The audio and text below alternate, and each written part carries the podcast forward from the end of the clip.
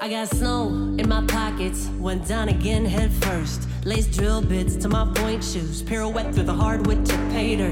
Night falls, day breaks, time has a funny kind of violence, and I'm trying to keep in mind it can't leave you the way it finds you. That singer, rapper, and writer, Dessa, singing Good Grief from her new CD, Chime. And this is Artworks, the weekly podcast produced at the National Endowment for the Arts. I'm Josephine Reed. As a rapper, Dessa is the real deal. Fierce and propulsive, she layers words and rhythms into rich textures.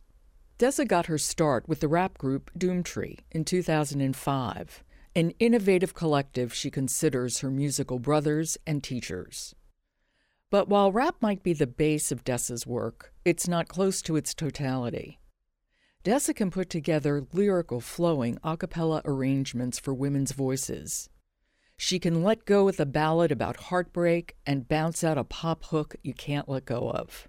She's contributed to the Hamilton mixtape with the song Celebration, and to Lin Manuel Miranda's song to raise money and awareness of the devastation in Puerto Rico, Almost Like Praying. And did I mention she has a fascination with science?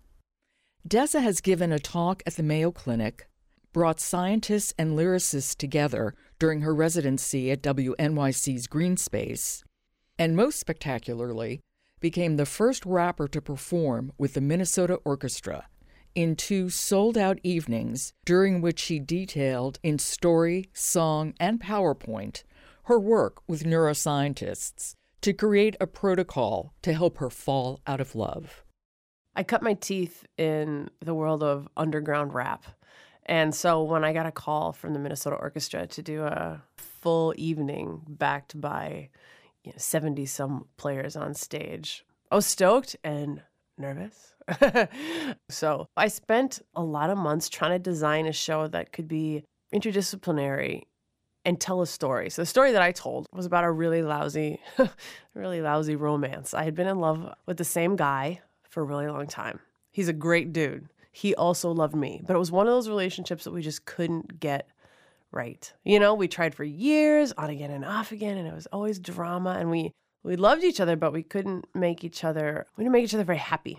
Oh, I've been there. Yeah. Yeah. So I'd seen a TED talk by a scientist named Dr. Helen Fisher who had isolated these particular spots in the brain that were associated with romantic love. And that surprised me because I didn't know that there would be like specific spots in the brain that had that job.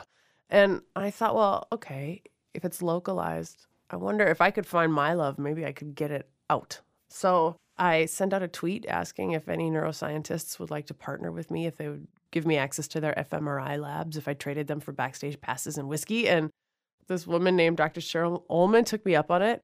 And so I was able to get into her fMRI machine and actually take images like of the love as I felt it in my head. And after that, I partnered with a woman named Penijean Gracefire who lives in Tampa.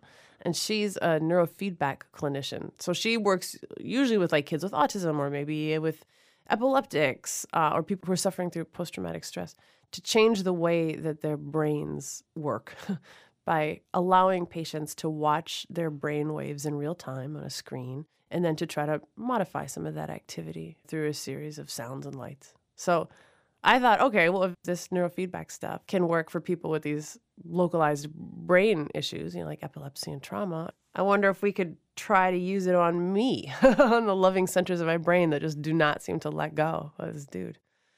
And so that was the story I, t- I told on stage at Orchestra Hall. And I used that narrative as a scaffolding, you know, on which I could place all these sad songs that I'd written about this guy over the course of like the last 10 years of songwriting. And then the players from the orchestra were kind enough to help me demonstrate some of the scientific protocol by the harpist, for example, played out the little neurofeedback chimes that Penijean's computer created when she and I were watching my brainwaves.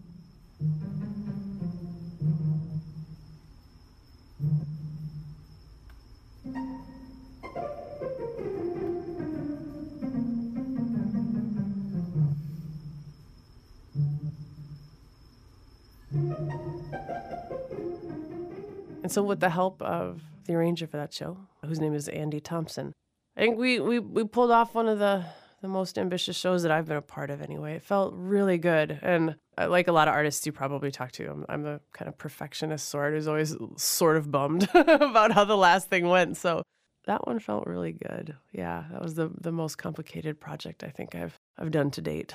This isn't the only project you've been involved with that centers on science. Now, you studied philosophy as an undergraduate in college. So, where where does this interest in science come from? I don't know why I like it so much. I've been thinking about it lately, and I, I was trying to like run the tape back in my head to figure out why I'm compelled by it. But I think I always have been. Not all of it. Like I, am no chemist, and I my eyes glaze. I, I, don't I don't have the mind for that. But um, but behavioral science, oh man, I think I think behavioral science feels like it lands at this really interesting intersection of philosophy and experiment.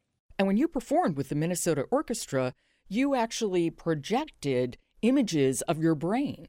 Yeah, I told Andy Thompson, I was like, could you arrange the TED theme for the orchestra? And I could put on one of those like stupid half headsets, you know, that everybody wears with a little foam tip. And he was like, well, yeah, I mean, we don't want to get in copyright trouble, but it'll sound almost like the TED theme. And he just did this brilliant job of like of adding like you know all sorts of comedic moments in the music, but also he like burned all of the rap songs down to the ground and then rebuilt them for this full beast of a musical machine.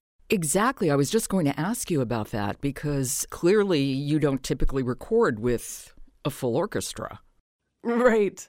Right. And in hip hop, you're working in a in a form where the sound palette is particularly important. So, a really good rap producer, my friend Lazerbeak, for example, who's a member of a group called Doomtree, of which I'm also a member. And when we work together, I mean, these guys, to get the perfect snare sound, they go through countless, countless numbers of sampled snares and they layer them. So, you know, sometimes that one or, you know, if there's delay in it, that one hit that you hear on a record, is the product of like there's a hand clap, and then on top of the hand clap, there's a small explosion, and then on top of the small explosion, there's also a real snare drum, and then on top of that, there's a snap. I mean, they they just like curate these sounds. So a lot of times on a hip hop record, you know, the snare is different in every song, and it, that sonic diversity is part of what makes the genre work and go. And that's not how classical music works, right? I mean, it's not like you're gonna you're not gonna have a different snare for every song. In fact, the snare drum is probably less important in all of classical music, just generally. um, so we wanted to make sure that the songs translated well, and to do that, I mean, if I imagine it's like translating poetry or something, right? It's not a one to one correlation of, of parts in a song. You're trying to figure out how, with a very different musical palette, to create a big swell. And sometimes that means, you know, with, with a huge layered string section. Whereas on the record, I'd done it by layering my own voice a few times and we'd manipulated the volume or played something backwards to go right? Okay, well, how do we represent that sound with the palette of the orchestra? Andy was just masterful. He has this really rare talent, I think, to be able to take recorded stuff, get to the heart of it, and then redesign it larger for orchestral presentation. You've been in Doomtree since 2005. For listeners who might not know Doomtree, can you describe who you are and what it is that you do? Yeah, um, Doomtree is a hip hop collective from Minneapolis, and most of the members met like in their high school years. I met them shortly thereafterwards, and uh, and we just kind of forged this bond of art and friendship, and we didn't really sweat what to call it in the beginning. You know, like is this a production entity? Is this an LLC? Th- those were not the questions we were asking. We were like, okay, you're gonna at rapping and you're good at making beats and you're also good at, at drawing and graphic design. How do we get a rad show? We should maybe make a t-shirt. Does anybody know somebody at Kinko's that'll copy this flyer for free? For us, it's just been this kind of, um, yeah, this kind of talent pool of love and music for for most of my adult life now. So as we exist today, you know, fast forward like 15 years, we're a record label and a seven member collective who sometimes makes music all together under the name Doomtree and sometimes makes solo records um, and, and and put them out on the Doomtree label. And in fact, your own solo album was just released called Chime. Was that album impacted by your scientific inquiry? You know, after doing that that performance with the Minnesota Orchestra and going through this neurofeedback experiment, I made a concerted effort to to write a different kind of song.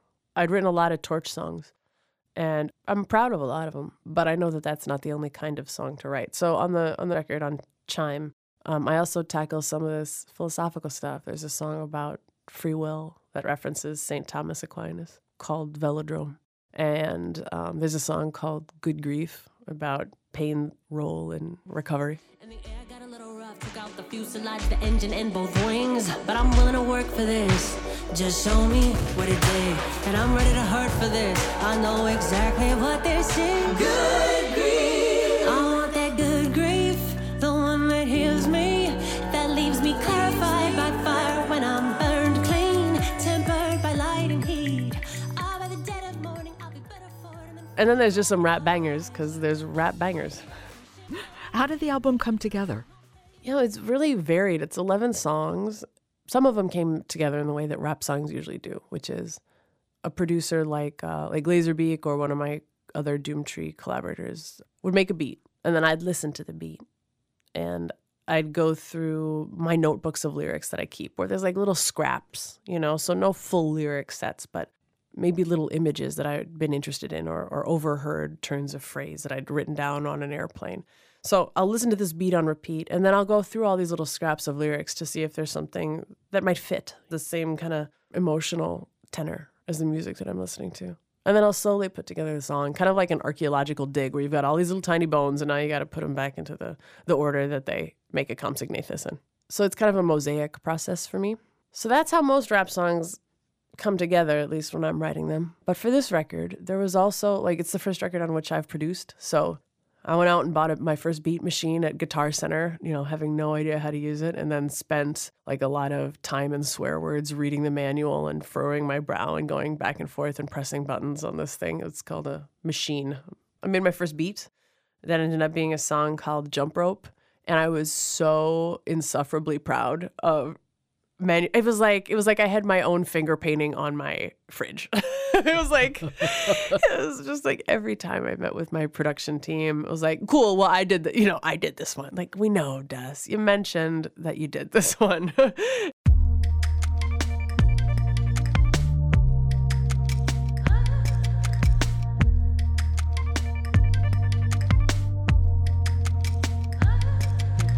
Girls on the block turn rope, calling out the same games that I played.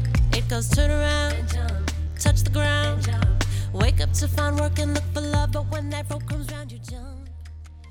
I was just so excited. Look, I don't know, man. I just beat making is so magical to me and has been such like a foreign skill set for so long. So I was disproportionately stoked to have anything to do with it on this record. And then one of the songs, uh, one of the songs that's that was um, an early single was called Fire Drills. And that one came together in a really unusual way in that as I was preparing for a symphonic performance um, where I wanted to debut a new song, Andy Thompson and I worked together to create a full orchestra composition over which then I rapped and wrote a chorus to be sung by three singers. So that means that he had pages and pages and pages of, of sheet music. You know, here's what we give to the pianist, and here's what we give to the cellist and the violists. I mean, he had, you know, a full orchestral score.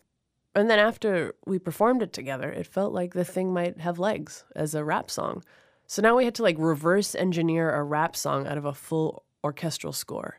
That was an interesting musical exercise, most of it undertaken by Andy Thompson himself, but that was probably the weirdest one. So we get the album and it's completed. Here it is. You're used to it. It's it seems organic and natural, but obviously a lot of thought and consciousness goes into putting it together. What considerations did you have?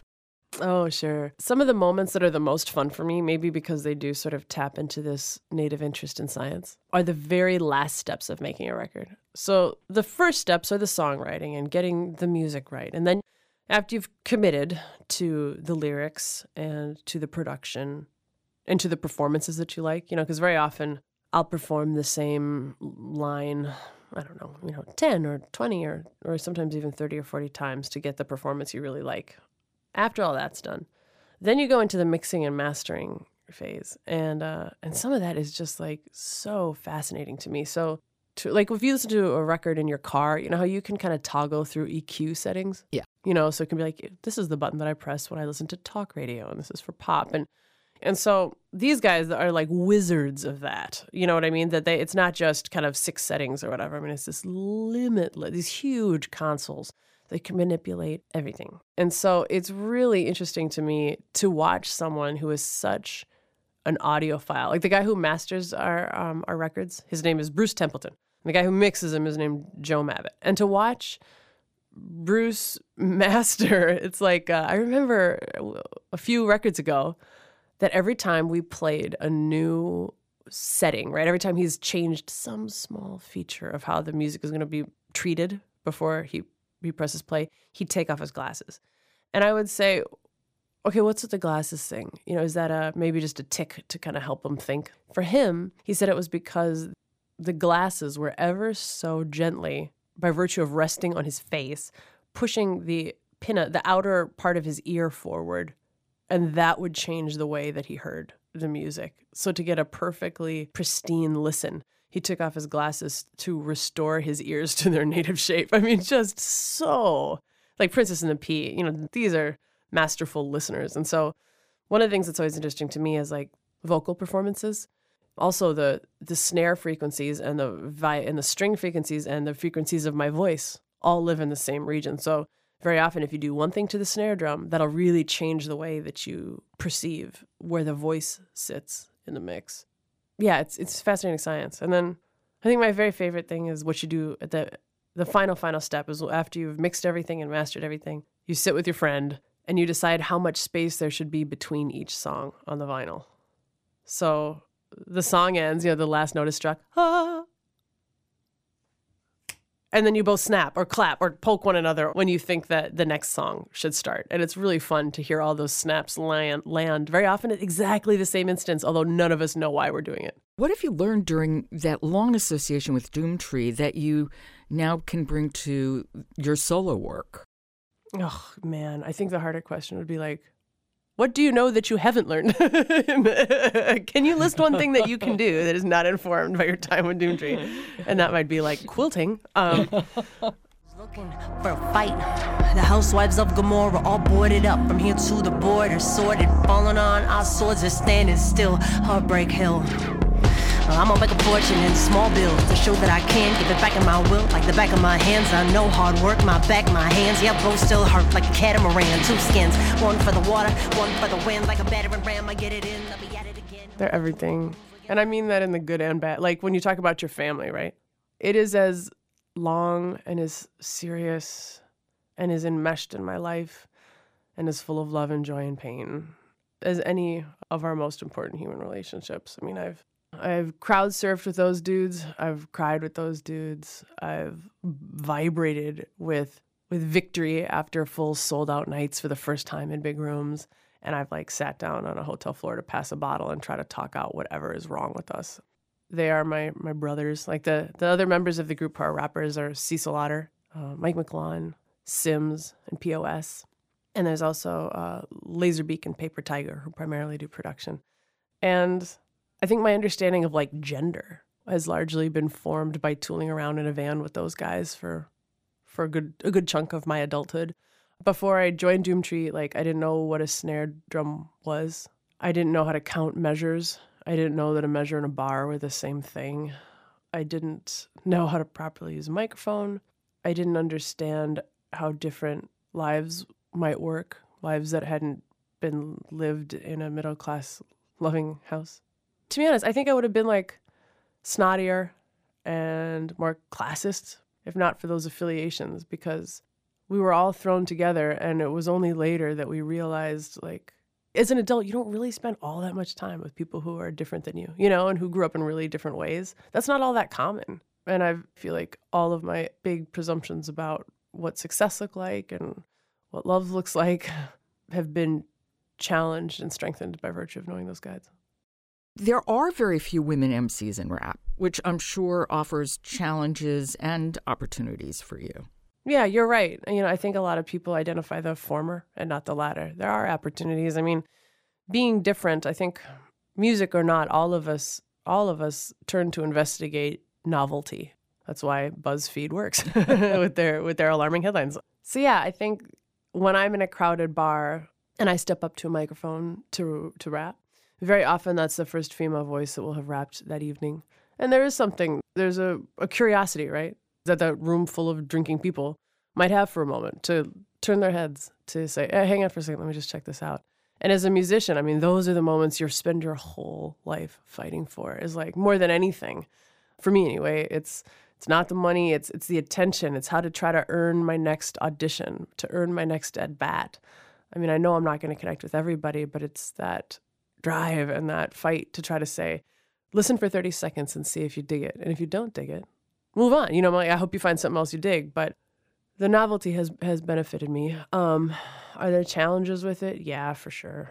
And there are probably some that you could easily itemize without me doing so. But I think also just male or female. I think um, traveling this much makes me feel like I've got a privileged perspective on the world. I've been to a lot of places, and I, because I'm working there, not just touring, you know, that that provides you some opportunity to have, to have conversations other than those that you're going to have like at the beach and poolside, like to have legitimate exchanges to widen my perspective of the world. And on, on the other hand, it can be a lonely way to live. You know, you're not in any one place long enough to see the same people regularly. So you are your own company for a lot of your life. Right. In a New York Times article that you wrote, you called it an adventure tax, which I thought was a great term. Kind of, it's that. It's there's something on the opposite side of the scale for all these for all this rad stuff, and it is rad, but it's lonely. I think too sometimes. No pets. That's hard. I don't. That's true. I don't have pets. I tried to keep a house plant it was a basil plant, and I named him Milagro, which is miracle in Spanish. And then uh, my mom was like, you know, they aren't super hardy. Uh, you know, might not be alive when you come back two weeks later. So I took him with me on tour, but he died in my cup holder. you came to rap through poetry slams. Was that your first time on stage? Yeah, it was. And um, I was really nervous. I, I bought a pair of um, satin pants for one of my first competitions because I, you know, I thought they made my butt look great. I was like, these are great pants. And I didn't realize it because they're so shiny. Shiny material shows movement right, so readily in bright lights, right? And so my knees were shaking on stage. And then if you had a footage of that evening, it would be like a still torso and then like a sparkling waterfall below the waist, just constant, distracting motion. And I still get really nervous. I used to think that would go away. Like, okay, well, you're going to put in your 10,000 hours. What are you going to do? Get nauseously nervous your whole life? The answer is yeah. yes, you will. But now I'm better at performing nervous, I think. And I don't wear, I do not wear satin pants. So. And now you know you can perform through that fear. Yeah, I do not find it to be the case that that being really nervous makes my stuff better. It constricts your voice, right? I can't hit the low notes right away. But now I know to not put the lowest notes at the beginning of the set. And I know that, you know, within 90 seconds my shoulders will drop a little bit and and within two songs I'll have my my voice back and my heart will slow down. Experience is a great teacher. When you first started to perform with Doomtree, clearly you were scared then too, as you just said, but was it a different feeling when you were up there because you're up there with other people? Yeah, I think so. There's also like there's so many of us, there's seven members of Doomtree that it's like we're kind of our own audience and party too. So there's a lot of times listening to one of the other guys in Doomtree perform, like before it's my turn to go up, you know, to take the next verse or to sing the next song. Performing in a group that large, there's this nice rhythm of being able to step out of the spotlight for a few minutes while somebody else takes his turn and then to step back in. You get these reprises, you know, where you can kind of recollect yourself. So if your ponytail fell down or if you're really thirsty or if you jumped a lot in that last song and just need to catch your breath, there's all these natural built-in moments to do that which you do not get if you are the front person of your own show. Then you have to figure out how to really make every every second make sure that you're giving something for every second on, on stage for your hour and a half set. Right no time to sit back. Yeah i mean you don't want to waste people's time. So even taking a sip of water try to make sure something is happening that rewards people's attention because attention is a serious thing to ask from a room full of people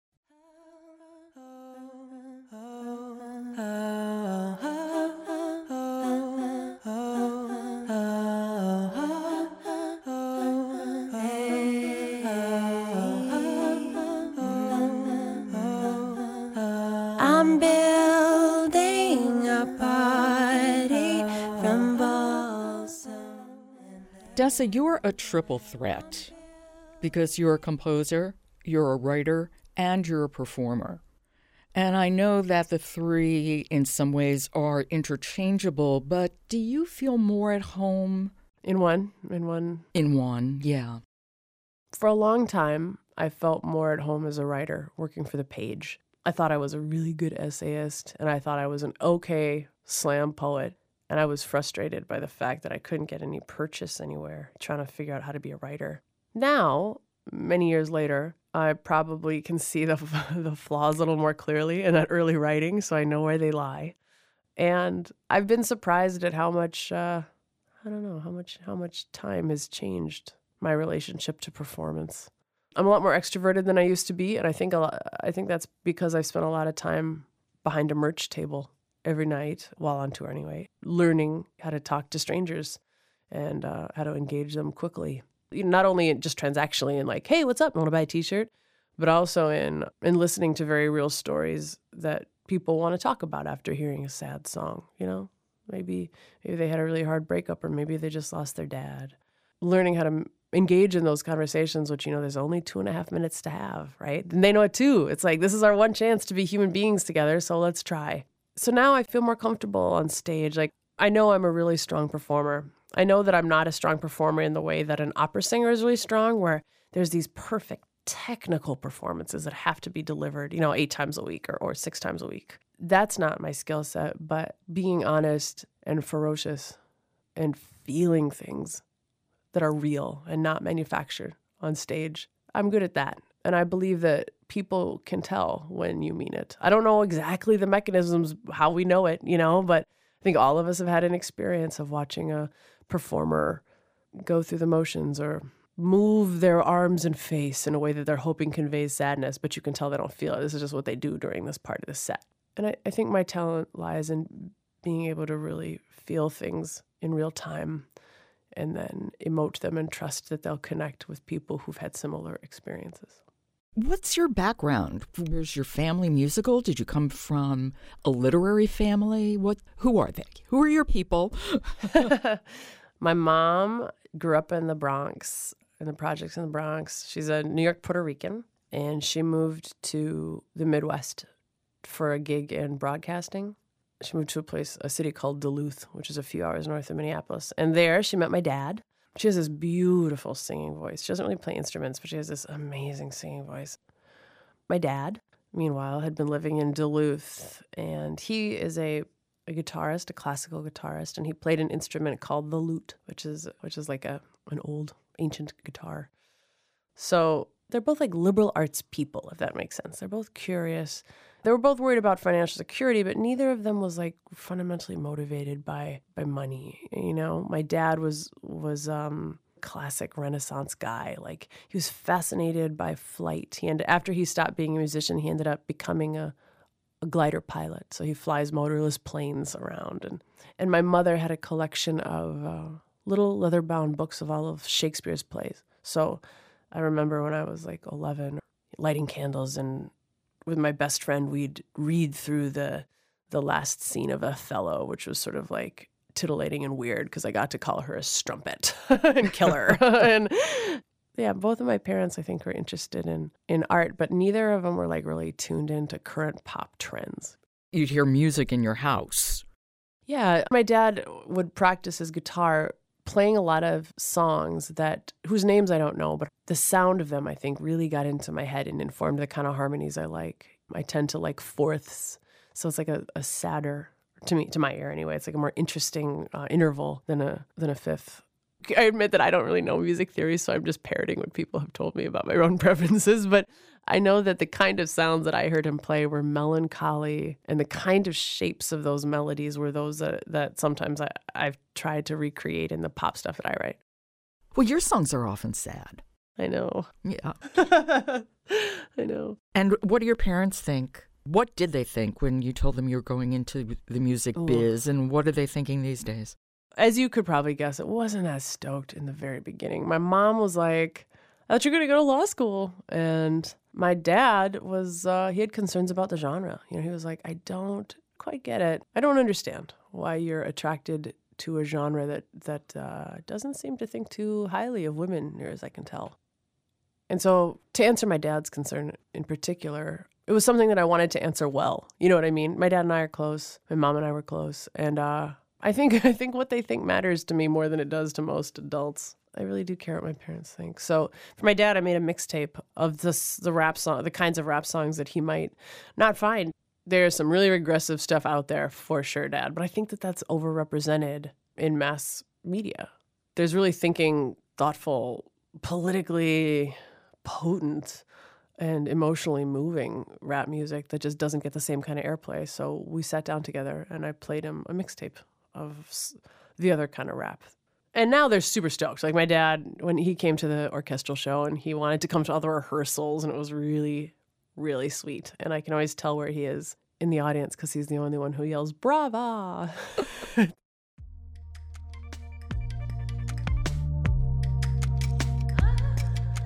With Chime, Dessa, what will make or what does make this album successful for you? What what does it look like? The kind of music that I want to make has taken a long time to learn how to do. You know, to say, oh, I really like these harmonies that I heard when my dad was playing the lute in our sewing room. I want that to be part of my music. I also really like those crazy machine gun drums in OutKast Bombs Over Baghdad. So I want that to be part of my music. To try to find like a way to combine really varied sounds that doesn't sound like it's reaching or like it's fusiony and lame or it's trying to be some big concept recombination of, of elements just to write a good song using varied components that are drawn from a lot of different traditions and, and genres. That's been a skill that's that's taken a long time to hone. And I think I think on Chime it's the best job that I that I've managed to do yet with my team of collaborators, uh, due in large part to the skill of, of Andy and, and Lazerbeak, who I've mentioned already. Like this album, I think for the first time sounds like it's like it's a cohesive whole, even though there's these moments where I layer my voice, you know, to make a makeshift choir at the end in this huge vocal burst, right? And then at other times it's just me, you know, swearing like a sailor and, and bragging like a rapper. Like this album feels like it's one unified project. Also, I'm I think I'm, as a person and as a musician, taking more risks and, and more comfortable with that. Now that you've got some road behind you, it's easier. I think the prospect of of taking a misstep is more palatable because you've already taken enough right ones that it's like, well, okay, I, I missed that pitch, but I, I've hit others and I'll hit others again. And so I think good musical work and good artistic work and good living is done when people have some appetite for risk. And I feel like I'm working hard to increase that appetite in my own life and in my own career. And I think that's a good place to leave it. Dessa, thank you so much. It really was just such a pleasure learning more about you. Thanks. And thank you for giving me your time. Thanks so much, Joe. I really appreciate it. You try not to get hit. You try to stay in, don't let 'em talk that down. It's such a That's rapper, singer, and writer Dessa. Her new album is called Chime. You've been listening to Artworks, produced at the National Endowment for the Arts. Please subscribe to Artworks wherever you download your podcasts and leave us a rating on Apple. It really does help people to find us. For the National Endowment for the Arts, I'm Josephine Reed. Thanks for listening.